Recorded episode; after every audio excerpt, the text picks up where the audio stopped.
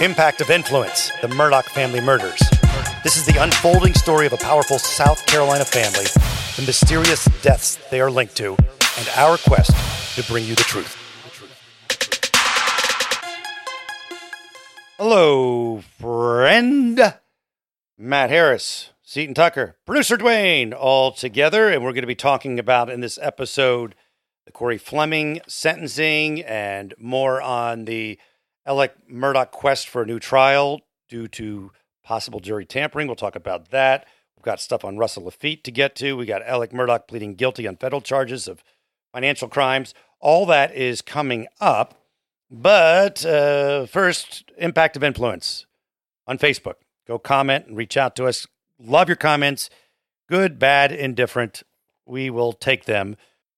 And we're going to begin with the latest Murdaugh doc, season two of the Netflix documentary, and there's three episodes in this season. It's called Murdaugh Murders, A Southern Scandal. Uh, okay, so we all we both watched it, of course, and we're, let's let's uh, just discuss some of the things we saw in this, some of the questions we have, some of the interesting things. Let's start off with this obituary of Libby Murdaugh. She was the wife of Randolph Murdaugh and the grandmother of Paul Murdaugh. Morgan, Paul's former girlfriend, tells a story that she was told by Maggie Murdaugh, and she says that this obituary was placed because Libby asked for a divorce. So Libby asked Randolph for divorce. And then Randolph places an obituary. Oh, like saying, you know, a warning sign. A warning. I mean, that was the implication, that it was a warning sign, and Morgan felt like Maggie was giving her a warning that this was the kind of family that you're marrying into. Because remember, we knew about this obituary. But we heard the opposite. Yes, we did. We heard that Libby was mad at Randolph yep. for one reason or another, and she placed it. That's what we were told. Yeah. Multiple times by multiple people. But uh, now I've heard that both sides. And now yeah. it's folklore at this point. It but is, I thought that that was kind of interesting. There's a fake obit anyway, which is it weird. It was fake. It was not true. She was alive. What else does you want to highlight? Well, Blanca was a star. Blanca was the housekeeper for the Murdaugh family, and we heard a lot from her.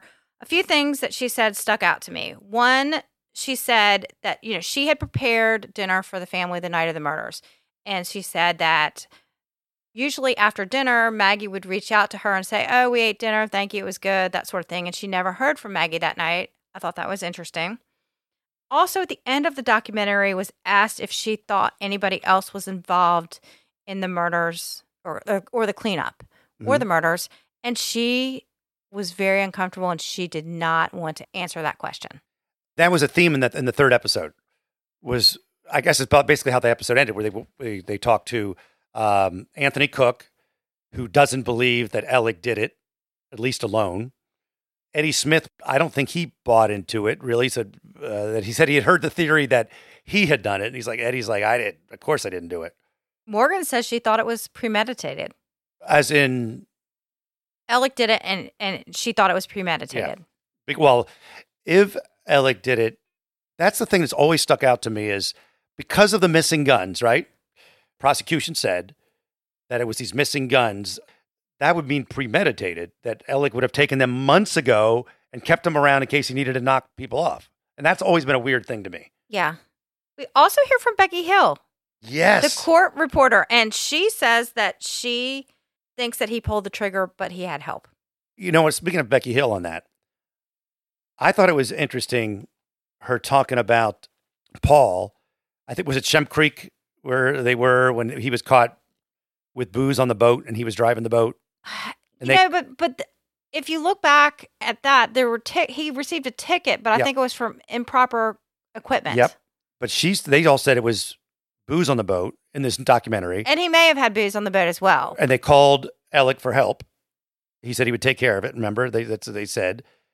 Becky was talking about how that put p- more pressure on Alex and caused him to have these real issues.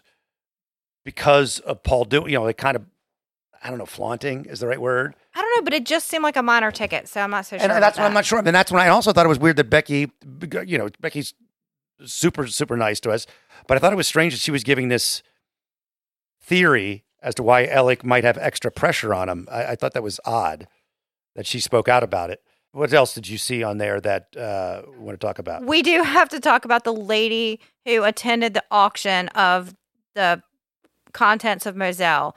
Of, you know, we talked about this in one episode. They had all these lamps, turtle lamps, and all these things. This lady bought a vacuum cleaner, and she also bought the camera where there were images on the camera. Mm-hmm. The vacuum cleaner, she opens up, and she hadn't opened the contents of the bag, but she says it was full. It was really super well, bizarre. What's weird about it? I thought they were going to lead into her opening it. She never I, opens she it. She doesn't open it. Maybe she was. She needs to get a professional who want to the contents. But she also they show the photos that were on this camera, which I don't know. I felt that was slightly untasteful because I mean, I'm sure she sold these photos or licensed these photos to the Netflix people. And I, I don't know if you received a camera of someone who had died in their personal family photos. I would think you would want to return that camera to the family. I thought I had heard that she did, but they were showing the photos. But remember, I, originally, I I believed that I had heard somewhere along the line she had contacted the family to give it back, but I guess not. I don't think so. Apparently not. If that picture, well, well it, yeah, it was still, I mean, and they were nothing like risque or anything. They were just uh, pictures of a very happy family. At least they were at that time that those pictures were taken. And her title in the documentary was Murdaugh Enthusiast. Yeah, yeah, I did catch that. I did catch that. Also, they talked to Cousin Eddie, which is the first time you really yeah. see a long interview with him. Episode three with Cousin Eddie was kind of blowing my mind. First, I want to point out, did you notice that they were interviewing him in a pharmacy? I did not notice that. It was so bizarre. Are you serious? It was kind of blurred out in the background, but I was like, oh my gosh, they're interviewing him in a pharmacy. And also, I, I didn't buy for a minute when Cousin Eddie at some point goes, I said, if it's money laundering, I'm not doing it. Like, really? You you knew it was a ton of money and you really, really significant checks. What was the total? It was a couple million. And he says he's tr- he said he was trying to get out of it. I, I wanted to give him the benefit of the doubt. Yeah, he said he was trying to get out of it, but he cashed it. There was a check just a few days before the murders. Yeah. And, and so when was he going to get out of it? And also, really, that was when you didn't think something fishy was going on, that you were doing all these things. You're not a, you're not a fool, Eddie. And then you're like, is it money laundering? And Alex said no. So I'm like, okay, I'll keep doing it. And then one time he was delivering something to a law office in Beaufort, and he heard the bottle of the pills, pills rattling around. I mean, there were a lot of implications about some drug connections. Oh, you think during the trial, the amount of pills that Alex said he took were just uh, astonishing, and all the amount of money that uh, Eddie was uh, cashing for for him, uh, for Alex, is it, it was insane. Well, we need to talk about what Eddie says about the day of the Labor Day shooting fiasco. He says that he gets called by Alex Murdaugh and, you know, meet me here. He goes and he says, Alex is like hiding behind a window shade and with the window pulled up kind of like a box. He's kind of looking out the window and he says, you know, why are you looking out? And he says, I'm being watched by SLED. And he's, and he, and he said, because of what happened or something along these lines. And then Eddie asks him what happens. He says, things just got all effed up. Yeah. It seemed to me apparent that Eddie's not telling everything. And, and he says that... I mean, Eddie seems like an okay guy, I guess. Why Alec is asking Eddie to shoot him, he says it's because they're going to be able to prove that I was responsible for Maggie and Paul. Yeah, he feels it was all set up. Yeah. Like, you, you know, and that made me think about something in the trial that I was surprised that the defense never brought up again. When the kennel guy was testifying, do you remember this? He said that Alec had called him to put down one of the dogs because Alec couldn't bring himself to do it. And if I'm the defense, I'm pointing out this guy couldn't shoot a dog that was sick and dying. How do you expect him to shoot his wife and child? I mean, it doesn't, there's no logic to that if you're a murderer, murderer, but you know what I mean? It's something because it came up. Like, why would it? I it don't remember up. that part, but that is really yes, interesting. I, they, when they were, uh, when the defense was talking to him, like, do you remember the time? And they made a specific point of bringing up this fact that Alec couldn't shoot one of the dogs. And yet they never highlighted it again. Uh, I thought they were going to use that. What else did you see of note in the Netflix special? Um, you know, just it did seem like people were aware. Becky Hill felt like Buster and Paul knew about this drug addiction. They talk about drugs being mm-hmm. hidden around the house, bags of drugs under the bed, mm-hmm. and you know, you hear Blanca talk about that this drugs being everywhere as well. You know and, what I, I I don't like when I hear it from anybody. And like, Kinsey seems like a good guy, as far as I can tell, and he's interesting. And but he was talking about they're like a. Maggie or Paul must have been shot first, because if Maggie was shot first, Paul would have seen it and Paul would have fought. Yeah. Well, what makes us think that? There's no reason to think that. Is he an M M A guy or is he? Well, he what? is an expert. He has been trained in this sort of thing. No, but not like whether you'd fight or not, because no one knows what how a person is going to react to a stressful situation. There's fight, flight, and freeze. What makes us think that Paul is going to start fighting a guy who has a gun? So to, to use that as a theory as to why Paul had to be shot first doesn't hold up to me. I don't know. I kind of disagree with you because I think that Kinsey is an expert who's done this for a very long time. So in his expert opinion, he thinks that is what most likely happened. Well, no, I, I could see why he uses science to back up what happened, but that's not science to say I think Paul would have fought, because we never know what people... Like, I don't like it when they say, you know, oh, you hear the way they acted on that nine one one call? People wouldn't normally do that. You hear the way they uh, acted after that, like all that stuff. We've watched enough, you know, it's forty hours and, and Datelines to know that you never know how people are going to react to anything. It's just supposition. Yeah, and I, I don't, I don't think he should be doing. He should stick to science. I, I, I just but don't he, like it when anybody does it. There are so many unanswered questions. I think you have to make an educated guess. First of all, I don't think. I mean, it, just enough to say he had to have been shot first because he was in the shed. If Maggie was shot first, he would have come out of the shed, right? That would have been enough. I want to round back up to Eddie Smith just for one last sure. time. Is they did ask him if he helped kill Maggie and Paul, and he answers no. But one thing that they did not ask him was if he helped in any sort of cleanup. True, true. Uh, I think, I think it's very possible Eddie would have rolled if he had anything to do with anything. Good point. Again, we're speculating just like Kinsey was, and I called him out on it. So what do I know? Crazy person. All right. Uh, let's uh, go to some of the recent things that have happened involving uh, Alec and Corey Fleming and Russell Lafitte. But let's start with some of the things that are shaken out with the defense team and saying that the clerk of court, Becky Hill, somehow involved in jury tampering. Let's talk about the latest in that. Well, we discussed this in a previous episode that Alex Murdaugh's defense team requested an evidentiary hearing. This request was based on allegations of jury tampering by clerk of court Becky Hill. The defense is asking for a delay in appeal, and they want this evidentiary hearing to determine if these allegations are true. Okay, let's uh, refresh you a little bit. The defense claims that Becky Hill, Miz Hill, had improper private communications with jurors. Allegations include she told jurors not to believe Murdaugh testimony or any evidence presented by the defense and pressured jury the jury to reach a quick verdict. And the state has filed a short response. In the response, it notes that SLED's investigation has revealed some, quote, factual disputes, which is an interesting term. Why not just say they've turned up some things that were not true? Right, but they didn't elaborate on those. No. Um, but Matt, you spoke with Attorney Joe McCullough, who represents several of the jurors, mm-hmm. and what did he tell you? He says, as of, this was last night, as of last night, his clients have not been interviewed by any agency, any state agency, any investigative agency, and that strikes me as super odd. Me too, and one of his clients is the juror who submitted an affidavit, the egg juror, who seems to be the one in the news a lot. Mm-hmm. And mm-hmm. I would think that she would be the first person that SLED would want to interview. Because we have heard that there is an investigation going on, but maybe there isn't. Maybe they're not even doing an investigation until it's, you know, kind of forced upon them. Well, in the right? state's response, they say SLED is investigating. That's true. That's true. That's right. They did, because they said the factual disputes. Um, because we had heard from Will Folks and others that SLED has been down there talking to people involved with this.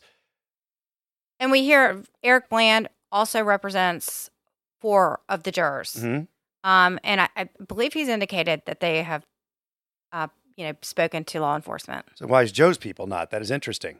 I don't know. And also, why do all these jurors need representation? I'm actually really confused about that. Well, Joe explained it in one of his court T V appearances, which was, his explanation was, he's like, whenever you have law enforcement or someone along those lines talk to you, it's good to have representation. It's good to have someone there because you don't know what you might be intimidated into saying uh, or say that might not be accurate. It's just good to have. That was his. That was his take on it. I mean, I think that's what any lawyer would tell you. Right. It's always good to have a lawyer. But I mean, it's just being a juror. You're you're not doing anything wrong. I just don't totally get it. Yeah, but you don't have to do anything wrong to make sure that you're covered. Well, that's and, and, true. Because what if you say something that potentially incriminates you, but you really didn't mean it? You, you get tripped up. We get false confessions all the time, right? Okay. Uh, so that that that's basically why. And originally, the way I understood it, and I have not talked to Joe directly about this particularly. Remember when the juror was dismissed, she got Joe to represent her, and that was it. I, I the, the take I had at the time was it was because she was getting inundated with media requests, and this way she could say, talk to my lawyer. lawyer. Yeah, because I'd be like an agent or a presser or something. I actually got an email amongst a press email saying, hey, don't try to reach my client, reach me. So I took it the same way. And that and that could be also why you need an attorney. So you can always say, I'm not doing interviews. Everything goes through uh, whoever's representing them. Well, in the state's response, it says that there may well be a suspension of the appeal and a remand for an evidentiary hearing, and that it might be necessary to resolve some of the serious claims raised. Um, and it also mentions this technical problem. According to the state, an affidavit by the accused should be included in this type of motion, and it was not. Uh, so I think they have ten days to submit this. And the accused uh, is Alex Murdaugh. Yeah, I want to point that out, yes. But we did receive a supplement to the defense motion, and in the supplement, they have an attached an affidavit from a person named Timothy Stone. But still not from Alex, right? Not from Alex. We're still waiting on that. Uh, the defense is alleging that Clerk of Court Rebecca Hill invented a story about a Facebook post to a juror she believed might not vote guilty. You wanted to have that juror removed because of this post. Right. right. And the juror, I guess, is the egg lady, mm-hmm. or egg juror. And according to this filing, Miz Hill reported to Judge Newman that she saw a Facebook post on a Facebook group called Walterboro Word of Mouth uh, that was written by the juror's ex-husband. Uh, this original post cannot be found on the group, and the egg lady's ex said he never made any such post. In the supplemental motion, we have an affidavit filed by Timothy Stone of Georgia. And now he has a similar name to the egg juror's ex-husband. And in this affidavit, he says he was never a member of this Walterboro Word of Mouth Facebook group and that he has never been married to the egg juror. um, he said that he did have an apology post written on his first personal Facebook page, um, which had nothing to do with the Murdaugh case. Um, I guess this post was something to do with he, he was intoxicated and he said something bad about his wife's family member. And he removed the post the next day, saying that he was intoxicated and didn't mean to make this post. Right, and apologized for it. And so the implication is there that this Timothy Stone posts something, somehow it gets to Becky Hill, she takes it to Judge Newman, but it's not any relation to Egg Lady. Or Murdaugh case. Or Murdaugh case at all. At all. And so then it's part of the reason, is what the defense is saying, the juror gets kicked off. Well, that's what they're saying, but at the trial, the egg juror said, am I being removed for something my ex-husband said? Right. And Judge Newman says no. Yep, I remember, yep, very clearly remember that, because that had been the, the buzz all throughout the, you know, all of us that were sitting out there, you'd get these rumors flying around, and one of them was about that. There's also a question of, how did they come upon this email from somebody who appears to be totally unrelated or to the Facebook case. Post, you mean? Yeah, the yeah. Facebook post. How did they come upon this Facebook post at all in the first place? Someone had to have sent it to Becky Hill or somebody that knew Becky Hill, right? Because if it's not on anything to do with Murdaugh, it's just this random guy who has a similar name, how they find it. Rebecca Hill says she had seen it on this Walterboro group and that maybe the post had been removed, and maybe in trying to find that post, maybe they searched for the name and found it. I, I don't know. And also remember at the presser that Harpootlian and Griffin had, they talked about the actual real ex-husband of the egg lady juror and how they had gone through all of his posts and all of his email. They had gone through all his stuff and there was nothing. Yeah, he agreed. And I believe there was an affidavit submitted uh, with their motion that says, here's all of my information. I've never made any sort of post right. like that. But but again, the Facebook post might not have had anything to do with her getting booted. That That's going to be up for debate, right? Right. Take a little break and uh, get you ready for some traveling you've got coming up, some international trip where you want to be able to at least get around, right? So you want to learn the language of the country that you're going to. You want to experience it with a little bit of knowledge going in, and you can get a lot of bit of knowledge when you use Rosetta Stone. It's the most trusted language learning program. It's available on desktop. It can also be used as an app on your phone or tablet. And Rosetta Stone teaches through immersion. It's instead of memorizing and drilling vocabulary words, you learn by matching audio from native speakers to visuals. You read stories, you participate in dialogues, so you are ready to go. It's the most trusted, time-tested app out there. They've been the expert in language learning for thirty years. Buy Rosetta Stone now, and you never have to pay a renewal fee. Don't put off learning that language. There's no better time than right now to get started. For a very limited time, Impact of Influence listeners can get Rosetta Stone's lifetime membership for forty percent off. That's forty percent off unlimited access to twenty-five language courses for the rest of your life.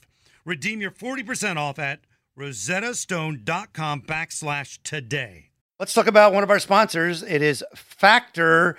You can eat stress-free this spring with Factor's delicious, ready-to-eat meals.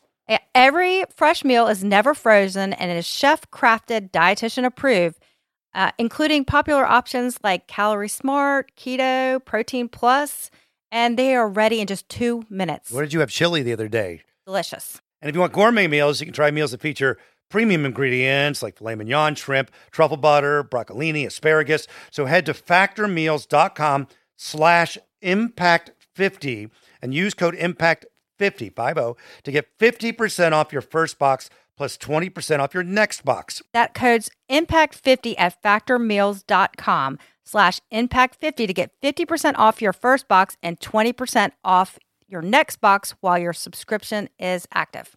impact fifty at factormeals.com slash impact fifty to get fifty percent off your first box and twenty percent off your next box while your subscription is active. My name is Bill Huffman, and I am a former Cleveland news producer, and I am now the host of the podcast, Who Killed? I began the show focusing on the unsolved murder of Amy Mahalovic, and now each week I explore a different case with a focus on some of the victims who don't get the attention they deserve. I have a deep catalog of over two hundred twenty-five episodes, so there is a guarantee there will be something for you.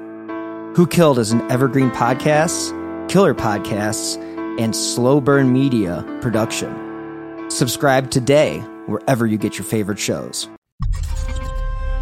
Roller coaster prices, supply chain glitches, political unease. They do their best to wreck my business plans. With so many unknowns, how do I know I'm making the right decisions? Aon helps me stay on top of things. They have expert points of view on volatility from around the world, paired with local insight that helps me get back on solid ground. Better decisions. Aon. Uh, but now we have this leaked video, which was leaked to FITSNews, and this video appears to be related to the egg juror. uh, let's refresh their memory. I'm going to try to make this as clear as possible, but it's kind of a tangled web, right? Uh, she supposedly discussed the Murdaugh case. She was on the jury. She has some tenants. She takes in a refrigerator, I think, right? She worked at a pizza place. At least one or two of the people, maybe both of them, also worked at the pizza place that were the tenants. So she goes and takes the refrigerator, starts yapping about the Murdaugh trial. The pizza person goes to work and starts yapping about her yapping about it. Somehow it goes all the gets to hold of uh, back to the judge, or uh, I think a, a, an email, right? Was it an email? Right. Yes. So this coworker of the tenants of the egg juror. Yeah, so we're like three removed, remember? So right. Juror talks to tenant, tenant talks to other coworker, coworker emails the judge. And this is apparently the reason this communication with the judge is why the egg juror was dismissed. Now, after the trial, Dick Harpootlian Uh, went to the, the coworker who sent the email and find out what's the deal. Uh, why did you send this email? What? Just question her and figure out what's going on. And FITSNews got this leak thing, and this is a short clip from that. And by the way, this was the coworker secretly videoing Harpootlian talking to her. I believe right? so. Okay. I made an email to the judge. Um... Who did, I, who did you call somebody? You talked to somebody? I talked to a friend of mine, and I told her what was going on. And she listened to her because she's my sister. One actually, we've been best friends for twenty plus years, though. Um, and she told me that you know the best thing to do is maybe look and see if you can get Judge Newman's email, and maybe email him. Did you ever talk to the court to court, Becky? Um, no, I did not. Did you talk to any SLED agents? Anybody interview you? No, nobody's talked to me ever. So that email was just a result. You sent it. Nobody told you to send it. That was your idea to send it. Yes, nobody's told me to send it. Nobody. Um, I didn't even know. You know, she just broke it up, and she said maybe he'll get it, maybe he won't. And, you know, I just felt like. Where'd you I, get the email from? Off the Google. You can look it up. I can't remember how I found it, but I found it. Okay, so my first takeaway is Dick Harpootlian is not buying that this person decided to contact the judge on their own accord. Yes, that's that's why he's asking how, because you just don't know. How do you know Judge Newman's email, right?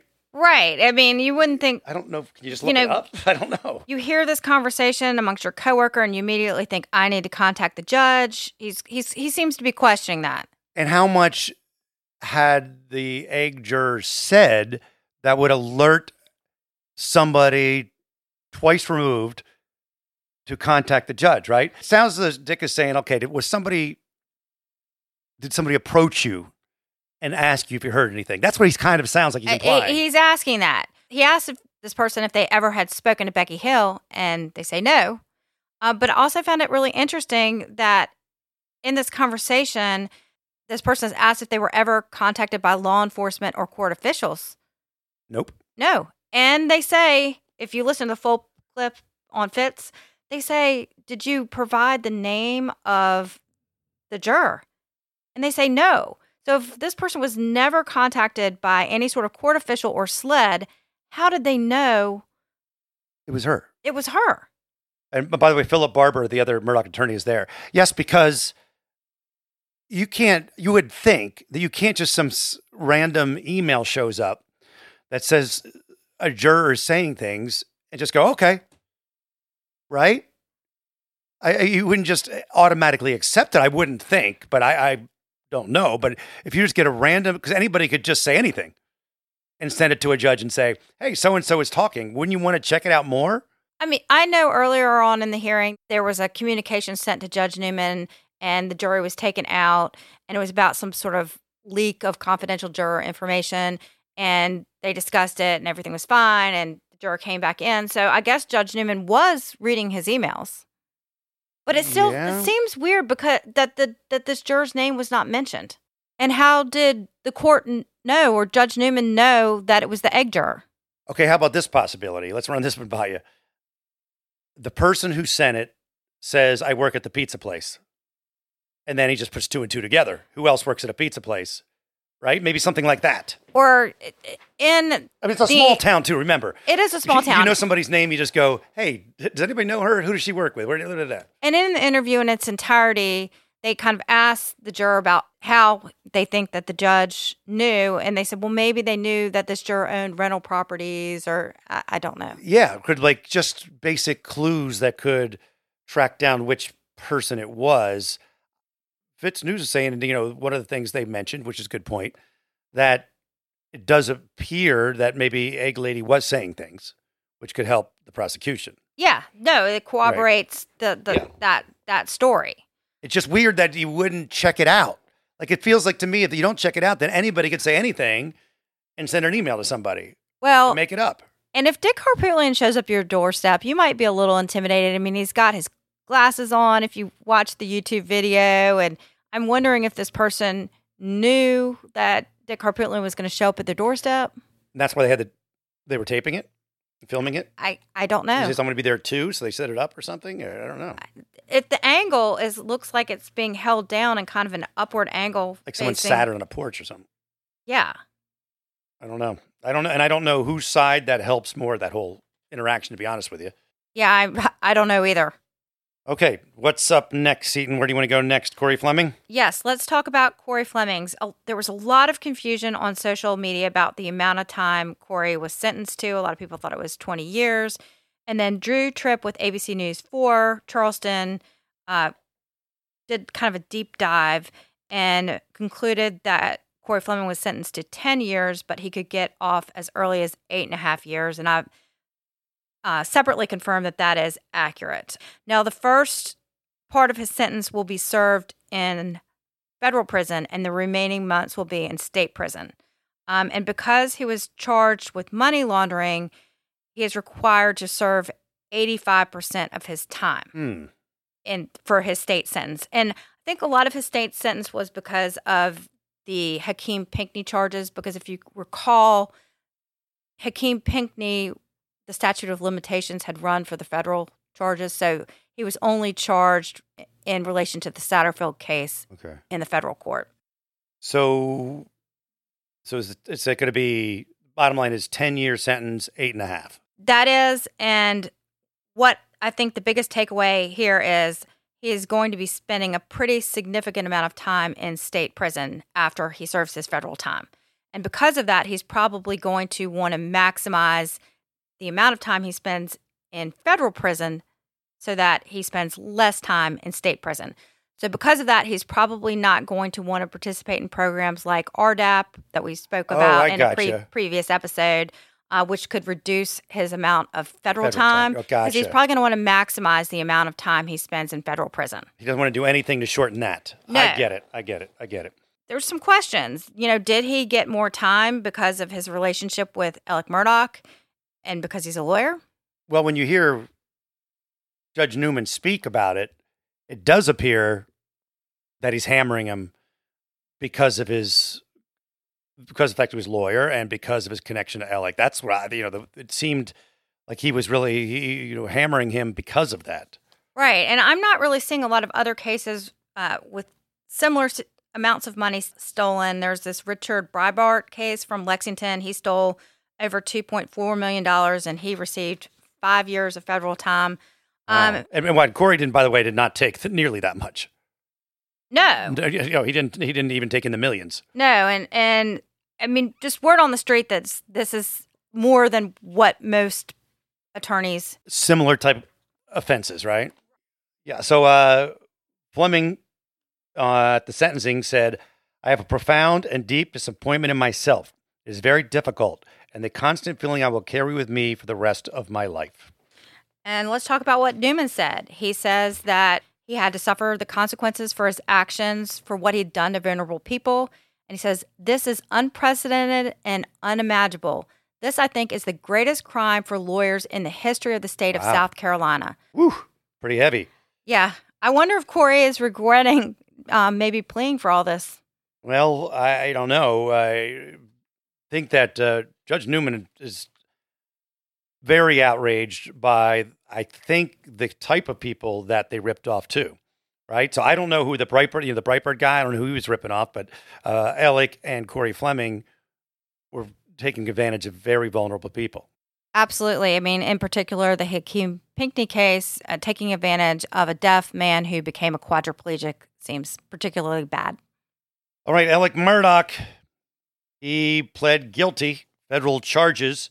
And there were a bunch of them. Here's a few. One, count of conspiracy to commit wire and bank fraud, a max of thirty years.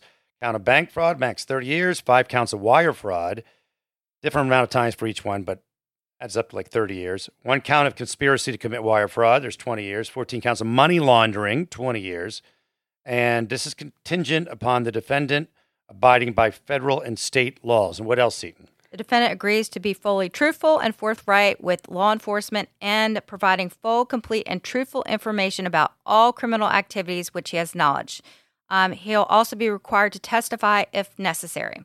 And in this agreement, he has to submit to polygraph examinations if requested by the government. And any violation will void the agreement. I didn't know. I, that seems weird to me that the polygraph thing is in there, but you checked with some attorneys? I checked, and I guess that is a pretty standard thing to put in. I know it made the rounds on social media. I think Eric Bland said that uh, maybe a polygraph machine might blow up, and that could be true. Uh, it's not admissible in court, polygraph, but yet it's a court-ordered polygraph. That's it. That seems counter... intuitive to what the whole thing is. You can't even use it in court, but if the court's telling you, you have to do it. Yeah, I don't Weird. know. I guess all of these things could make his plea agreement null and void. Now, I wonder if, you know, they says they have to tell him about complete and truthful information about all criminal activities about which he has knowledge. All. Does that mean not just the money one? I believe... But I don't know. So that's ex- drugs, sir, murder? I, I don't know if this is about, I think it's related to the financial crimes. Just to the financial crimes. I believe so, but don't quote me if I but have it, it wrong. You know, it doesn't matter because if he lies about the other stuff, he's already, he's going to be in jail the rest of his life. It sure as heck seems like no matter what. Well, I think he would prefer to spend that in federal prison. True, true. And the next step will be a pre-sentencing report, um, which will be in approximately forty-five to sixty days. And then after that, he will be sentenced about ninety days after that. I mean, he's in state prison. So I guess his goal is probably to get to, you know, federal prison. Just don't see how that's going to act, because I would think the, the double murder trumps everything else, you would think. You would think, but I mean, he is appealing that. He's appealing that, absolutely right. Uh, and then Murdaugh, old Alec, has the financial crime hearing. Now, that is for the state, right? Set for November in Buford in front of Judge Newman. Well, he's going to hammer him, of course. Right. And I, I mean, I do think there's legitimate questions about whether Judge Newman can be impartial of, about Alec and these financial crimes. I mean, he basically just said Corey Fleming was the worst offender uh, for these legal crimes and financial crimes in the, the history of the state. So if he thinks he's the worst, because Alec's way worse. Right. And Judge Newman also told the jury after the murder trial that he thinks they got it right. And so now he's going to hear Alex Murdaugh's hearing. Alex pled guilty to the financial crimes in federal, but he hasn't pled in the state financial crimes, right? Yes. And regardless of what you think about Alex Murdaugh, I mean, clearly he is, seems to be a pretty despicable person, but citizens are entitled to have a judge who has not predetermined the outcome right. of the hearing. I mean, they're supposed to be neutral. And uh, he's certainly not neutral. And I don't know if you could find a judge who is neutral. I mean, everybody's read about it. Everybody knows everything, right? Yeah. But Judge Newman is particularly harsh to Alec. I mean, I, and I'm not saying he doesn't deserve to be harsh. I'm saying I, I, from what I hear, you don't hear a lot of judges really as outspoken about things. Oh, well, yeah. And he's gone on uh, media. He's gone on Good Morning America and spoken about it. Yes. Uh, all right. So you got that. We have a little Russell Lafitte to do before we wrap this one. Yes. Uh, Russell Lafitte's defense team has requested for another extension uh, for him to have to report to jail until September twenty-ninth, and this has been granted. In this appeal, the defense cited that they were awaiting the Fourth Circuit session uh, for the request to for him to stay out of jail while this appeal is pending. Emily Limehouse is a government prosecutor, and she, interestingly enough, she did not object to this. You know, it's been almost a year since Russell Lafitte was convicted, but I don't know, by this being granted by the court and also Emily Limehouse not objecting to him having this additional week, does this mean that maybe an appeal may be granted, or they're going to let him stay out on house arrest while this appeal is... Maybe they just figure, like she said, it's up to the court, and you want to be on good standing with the court. So you just say, hey, court, handle it. We're going to get this guy anyway. Eventually, he's going to do his time is probably what she's thinking, right? It just makes me question whether maybe uh, something is coming down the pipes. Oh, oh, so you're thinking maybe that they don't want to put him in jail and then have an appeal go through and then put him back out again. Well, it's not even the appeal. He's requesting to stay out of jail while this appeal yeah. is forthcoming. Right, right, right. So um, anyway, Russell Lafitte, by the way, the banker. the banker buddy of Alec in this thing. And Corey Fleming mentioned earlier is the attorney buddy. And he has received his assignment for from the Federal Bureau of Prisons. And instead of Jessup uh, Correctional Institute, which Judge Gergel recommended, the Federal Bureau of Prisons has said he needs to go to Coleman, which is in Central Florida. So this is a little bit further travel for his family. Speaking of travel, we couldn't travel to CrimeCon uh, because both of our kids are freshmen at U S C, South Carolina. Go Gamecocks. And it is Parents' Weekend. So, kids, jeez. I really want to be at CrimeCon, Me though. Too. I mean, I want to, I, of course, I'd rather be at Parents' no, Weekend wouldn't. with my kid, but I, I wouldn't. But CrimeCon is going to be so good because you have Creighton Waters is going to be there. His band's performing. Uh, Kenneth Kinsey is going to be there. I think Dick Harpootlian, Jim Griffin, Sarah Azari. Joe McCullough. Oh, is he going to be there yep, too? Yep. Oh, I want to be a fly on the wall. I said, I said, Joe, the, the people are going to love your the Silver Fox, and he said, uh, I'm going to put a, I'm going to put a tinfoil hat on top of it for all these people who think there's conspiracies going on. Well, I wish that we could be there. I know a, you all miss us, and it's a great way to grow your podcast. So I'm kind of disappointed for Let's us. Tell our kids to bleep off. I'm just kidding. Well, you know, it's only a short little drive down to Orlando.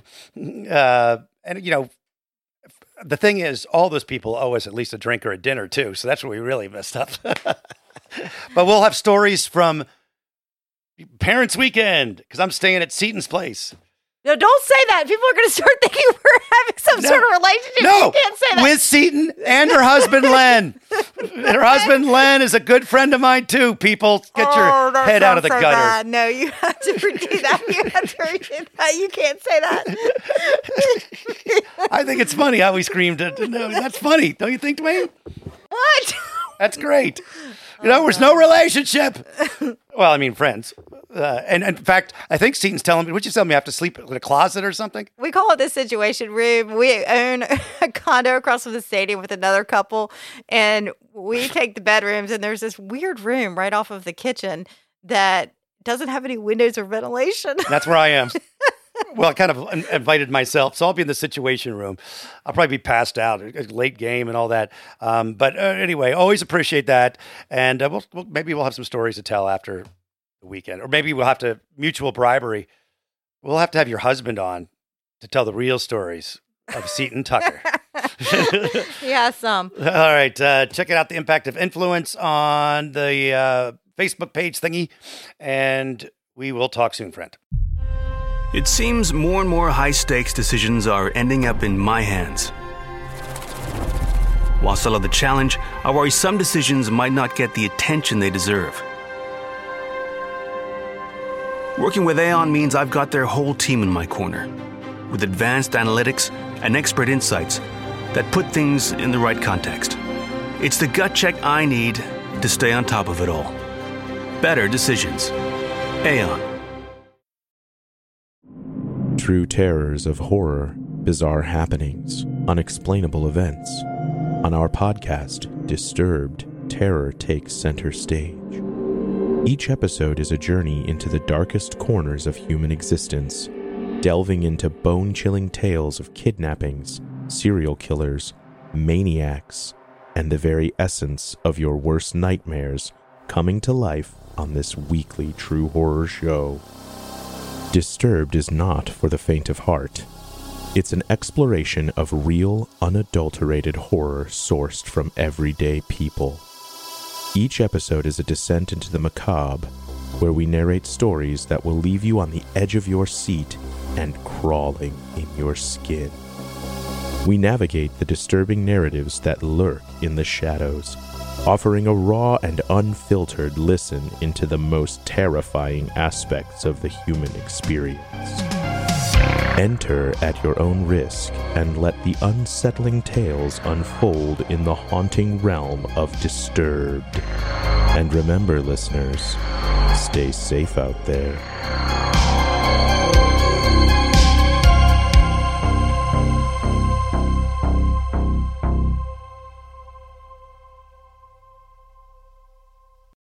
You might be surprised to know that not all serial killers are straight cisgender white men, and the victims of true crime are not a monolith either. She's Wendy and I'm Beth, and together we host Fruit Loops Serial Killers of Color, a true crime podcast. Together we take deep dives into the true crime stories about marginalized and minoritized perps and victims that often go untold. We also provide the context and nuance that these stories deserve. At Fruit Loops, we're serving up true crime with a side of history, society, culture, and some fun. Listen to Fruit Loop Serial Killers of Color on Spotify, Google Play, Apple Podcasts, or wherever you get your podcasts.